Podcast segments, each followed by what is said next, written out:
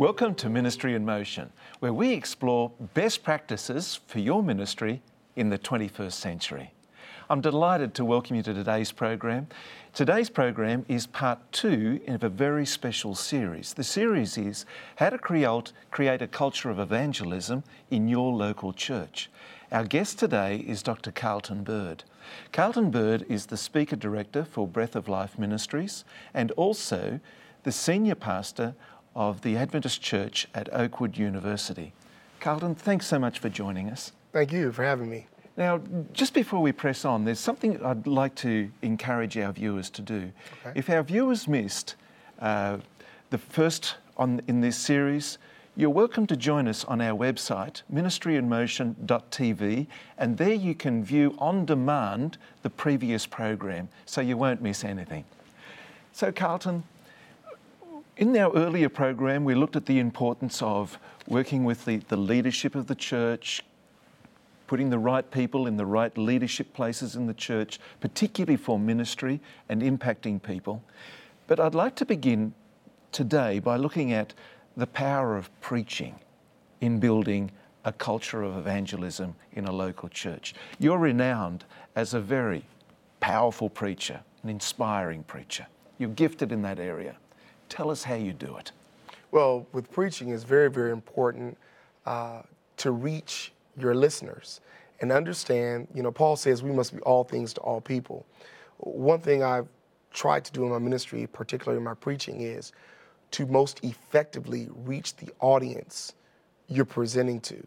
Not every audience is the same. One size does not fit all. So it's very important that you tailor your preaching in such a way that you're able to be effective with the diverse and multiple listeners that you're preaching to. Uh, you also have to understand there's a difference between evangelistic preaching and preaching, at, as it were, uh, just for your regular corporate, weekly corporate worship experience. Um, but I think that in any presentation, any preaching presentation, it, it must be compelling uh, to the point where you make an appeal so that individuals have the opportunity to respond to the voice of God uh, after the preached word. Uh, I shared earlier in our series that I see myself preaching to two people. Uh, number one, the person who may be hearing the gospel for the first time, and then number two, the person who may be hearing the gospel for the last time. Uh, the preacher is God's mouthpiece. He or she is God's voice that God is using at that particular time to reach his people. And it's very important that as preachers, uh, we understand the, the seriousness of that and the great sensitivity uh, that should go with that. I have found with uh, evangelism, uh, evangelistic preaching does not need to be limited to the public evangelistic campaign. Uh, you could, for example, uh, engage in consecutive weeks with series preaching uh, relative to different things in evangelism or if you want to uh, explain the Word of God. Uh, I just finished preaching a series on the parable of the sower. Mm-hmm. And out of that parable, I was able to get four sermons, you mm-hmm. know, uh, the different groups of people that represent the different soils. Uh, and, and with that, you establish the primacy of God's Word, and hopefully people will desire to dig deeper mm. in God's Word so that when the farmer throws seed, it'll sprout up on good ground and good soil. Uh, in evangelistic preaching, I, I, make sure that I cover certain areas. Uh, number one, salvation in Jesus Christ. Mm-hmm. Uh, number two, the second coming of Jesus Christ. I want salvation, and I'm looking forward to his second coming. Uh, and then after that, I'll go through with the millennium and the state of the dead and just continue on and on and on uh, in the public campaign. But sometimes I'll do that even uh, in the local church uh, consecutive weeks. Yeah. Let me bring you back to how do you inspire, how do you motivate a, a local church through your preaching? What are you particularly looking to do? Do you, do you, find yourself gravitating towards particular type of sermons? Is there a, a passage that or a section of scripture that particularly warms your heart that you like to expand upon to the congregation? It's interesting you ask that. There are different ways. Uh, it could be it could be based on seasons. You know, mm-hmm. if it's around a Father's Day time, we may seek to challenge the men. Uh, if we seek to be around Easter time, we will seek, you know, to talk about the passion of the Christ. Um, it, it, could also be, you know, one way I know what to preach and how to inspire my people is through visitation. Okay. As a pastor, you really don't know your people and what they're needing unless you have a relationship with them. The gospel is relational. Mm. Uh, there are great pulpiteers out there, but you won't know what to preach if you don't know what your people are needing. And so I have found that through visitation, that also helps uh, with determining what subject matter I present from the pulpit. I would also like to suggest if uh, there's been a series of deaths or tragedies, uh, you know, I, a lot of times I like to preach Job, mm. or I preach in the book of Psalms, you know, and whatnot. Um, it could also be what is taking place in current events, mm. you know, in our country or in our world. Uh, that would be a guide. But out of all of those, I want to say the visitation really helps me most. Okay. So it's, it's not what happens so much in the actual worship service, but it's, it's being aware of the needs of the congregation at That's that time. correct. Yeah, yeah. Okay. So coming then further on to, let's just pause for a minute with appeals at the end of your, your, your sermons, particularly appeals to engender inspiration and motivation to inspire people to, to reach out and befriend others, for example? I have found that when you're transparent, mm-hmm. Authentic, mm-hmm. people respond. Okay. The transparency, the authenticity, they respond. Okay. But please be clear, it's, it's not necessarily my transparency and my authenticity, but that's combed by the power of the Holy Ghost, yeah. the Holy Spirit. Yeah. And I believe that wholeheartedly. You know, I think you're onto something here, Carlton, because that transparency, when you're talking about having a culture of evangelism and growing that in the church, mm-hmm. That culture needs to be in the leader, the leadership, in the preacher, mm-hmm. for it to be authentic and to register with the local church. And I think that's important, particularly in the world in which we live today. Uh, there are so many voices people can hear. Yeah. They're looking for transparency, authenticity, the realism of the individual, the realism of the voice. Right. Now, I'm also interested in what you do in terms of preparatory things to reach out to the community, what you can do, nuts and bolts things in the community to inspire the church and to, to build relationships with the church that has that culture of evangelism. Can we talk about that straight after this break? Yes. Okay, stay with us, we'll be right back.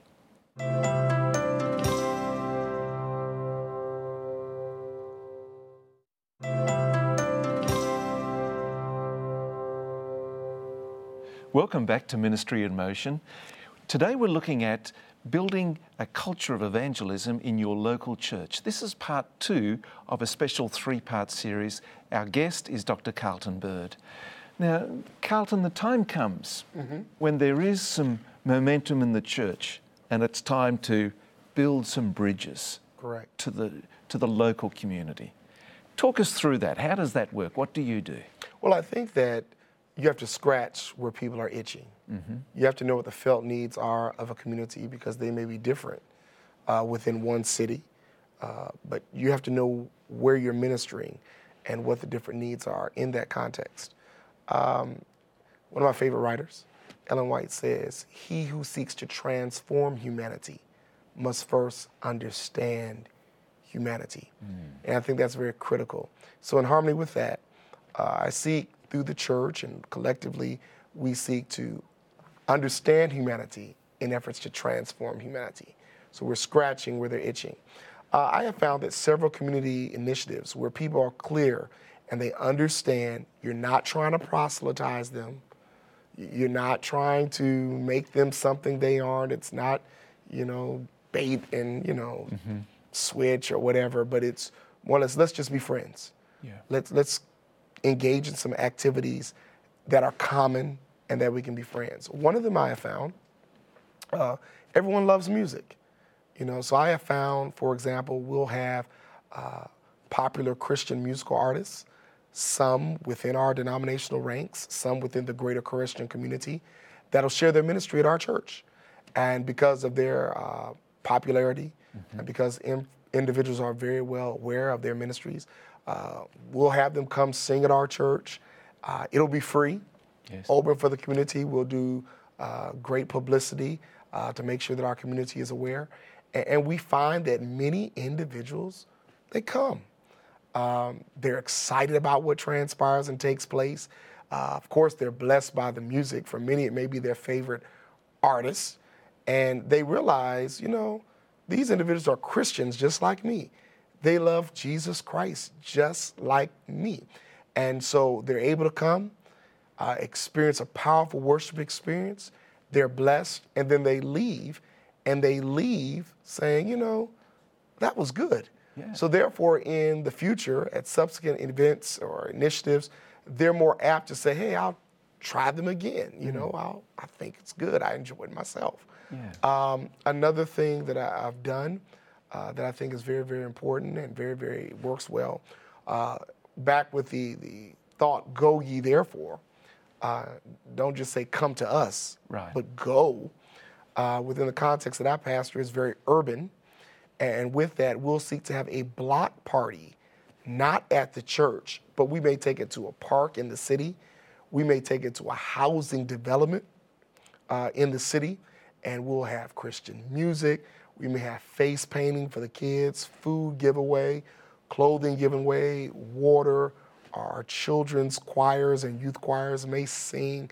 And it's just a great thing for the community to come uh, and be a part of. Again, non threatening, not trying to proselytize, just saying, let's have a good Christian time one with another. Yeah. And we have found this to be very effective, particularly when we go to the people. Mm-hmm. Uh, most effectively, uh, I was pastoring in Atlanta, Georgia, and uh, we used to have a block party where we took to a housing development. So if the housing development had a thousand to fifteen hundred residents, and then we brought a good number of persons from our church. I mean, it was a great experience. Hundreds of people, yay, thousands, mm. where we're mingling one with another.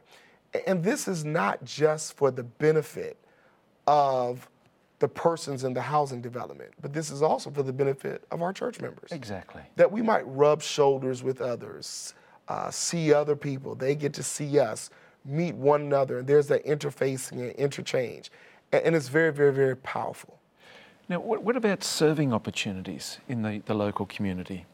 Um, you've done things like oil changes and that yeah, type of thing. Let me tell you about that. Yeah, you've heard about that.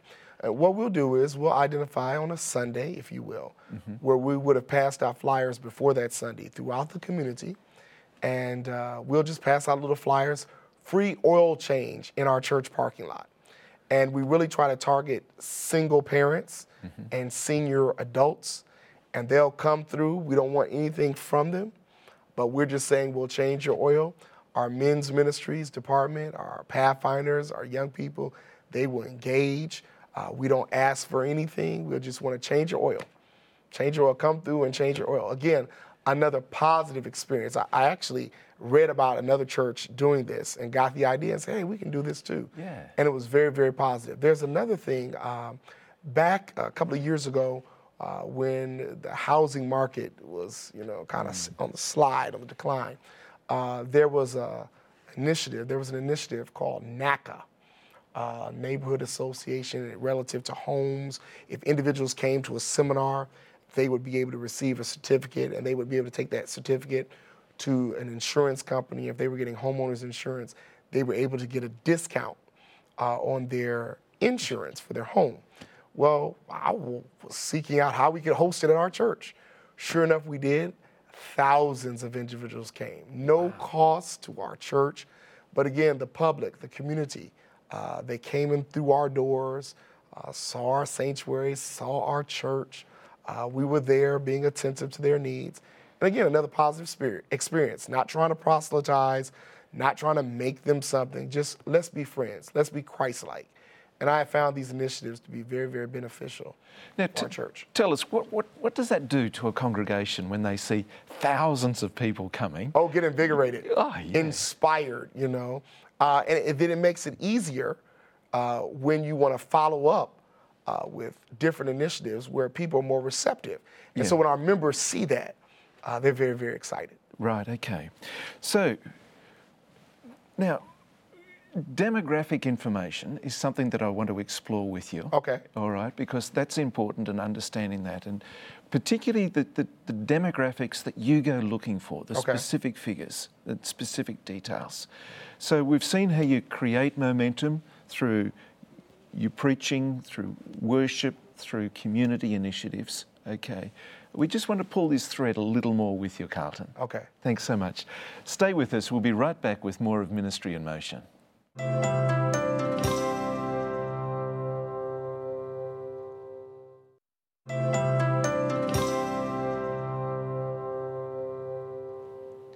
back to Ministry in Motion. Our topic today is creating a culture of evangelism in your local church, and our guest is Dr. Carlton Byrd.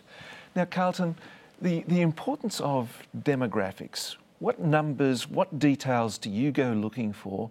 What really matters in that whole area of demographics? Well, with us with demographics, we're really trying to secure the demographic data or data of all the individuals who have participated, attended, or been engaged in all the different initiatives we spoke of earlier. Okay, so let's say, for example, uh, a musical concert. We're very, very intentional that if visitors come to the musical concert that has the popular Christian artist, that there's some type of card, there's some type of instrument that we're able to secure the demographic data from everyone that has come. So your name, your address, your city, your state, your email address, all that information we seek to get uh, Facebook information. We are your Facebook user. We seek to get all of that information. So therefore, if you have a popular singer, a pop- popular musician, it's free.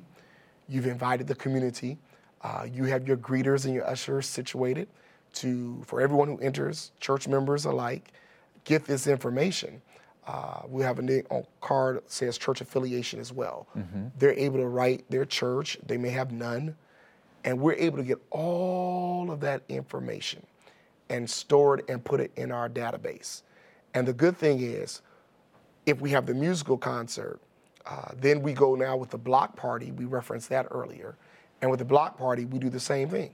Okay. So if we go to a housing development or if we go to a park, wherever we go to, we ask the people to fill out the cards.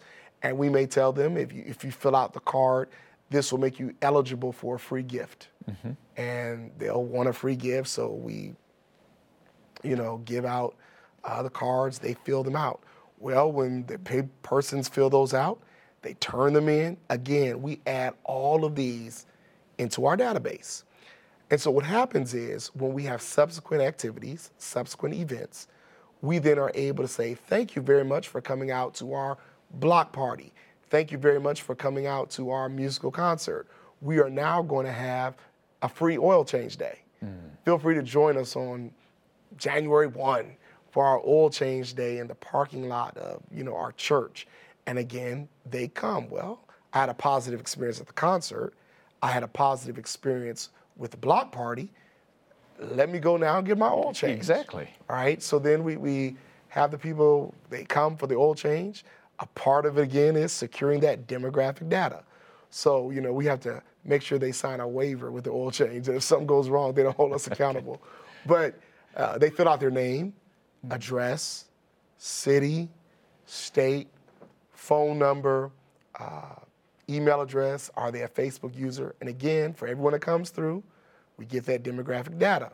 We're, we're now storing it in such a way uh, that did they come to the concert? Yes. Did they come to the block party? Yes. Did they get their oil change? Yes. Or maybe they got one of three or two of three. But we're storing all that information. So then we now move to the homeowners workshop, the NACA workshop. Well, with that, the same thing. Fill out this card. If you fill out this card, I remember we had them fill out the card, and we then took all the cards, put them together. Persons who filled out, they were eligible to receive a gas card with high gas prices. Everyone wanted to fill them out.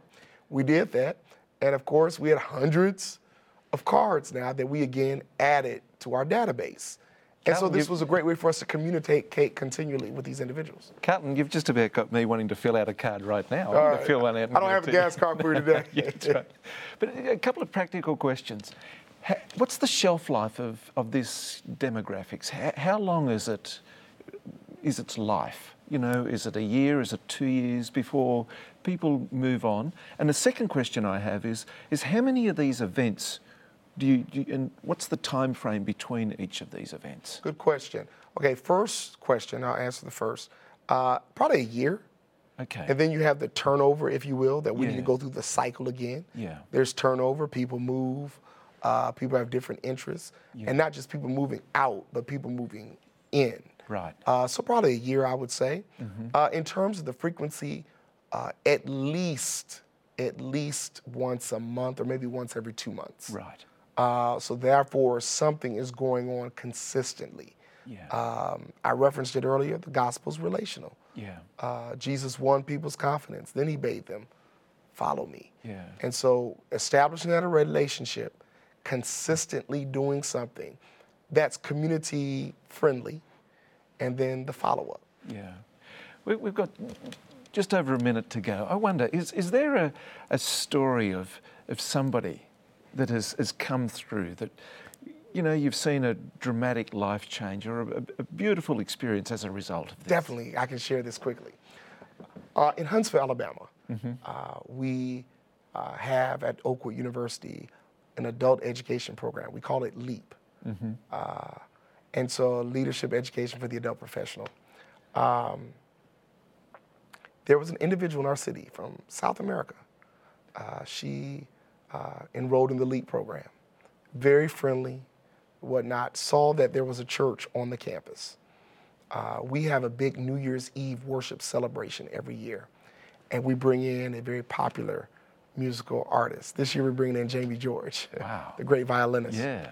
Um, this individual heard about our, our program, and she decided to come. And uh, she came, of course, we had our cards. Uh, we got her name, followed up with her.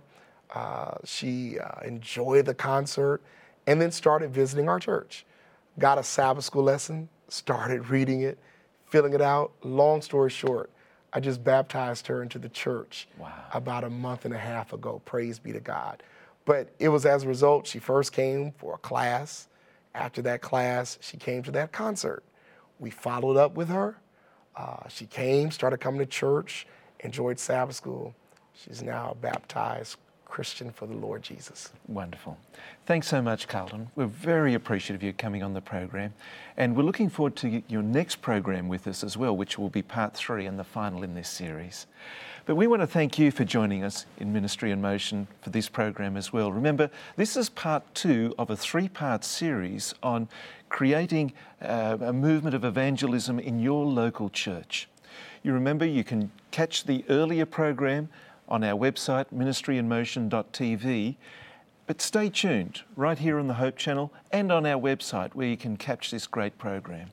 Until next time, may God bless you richly and bye for now.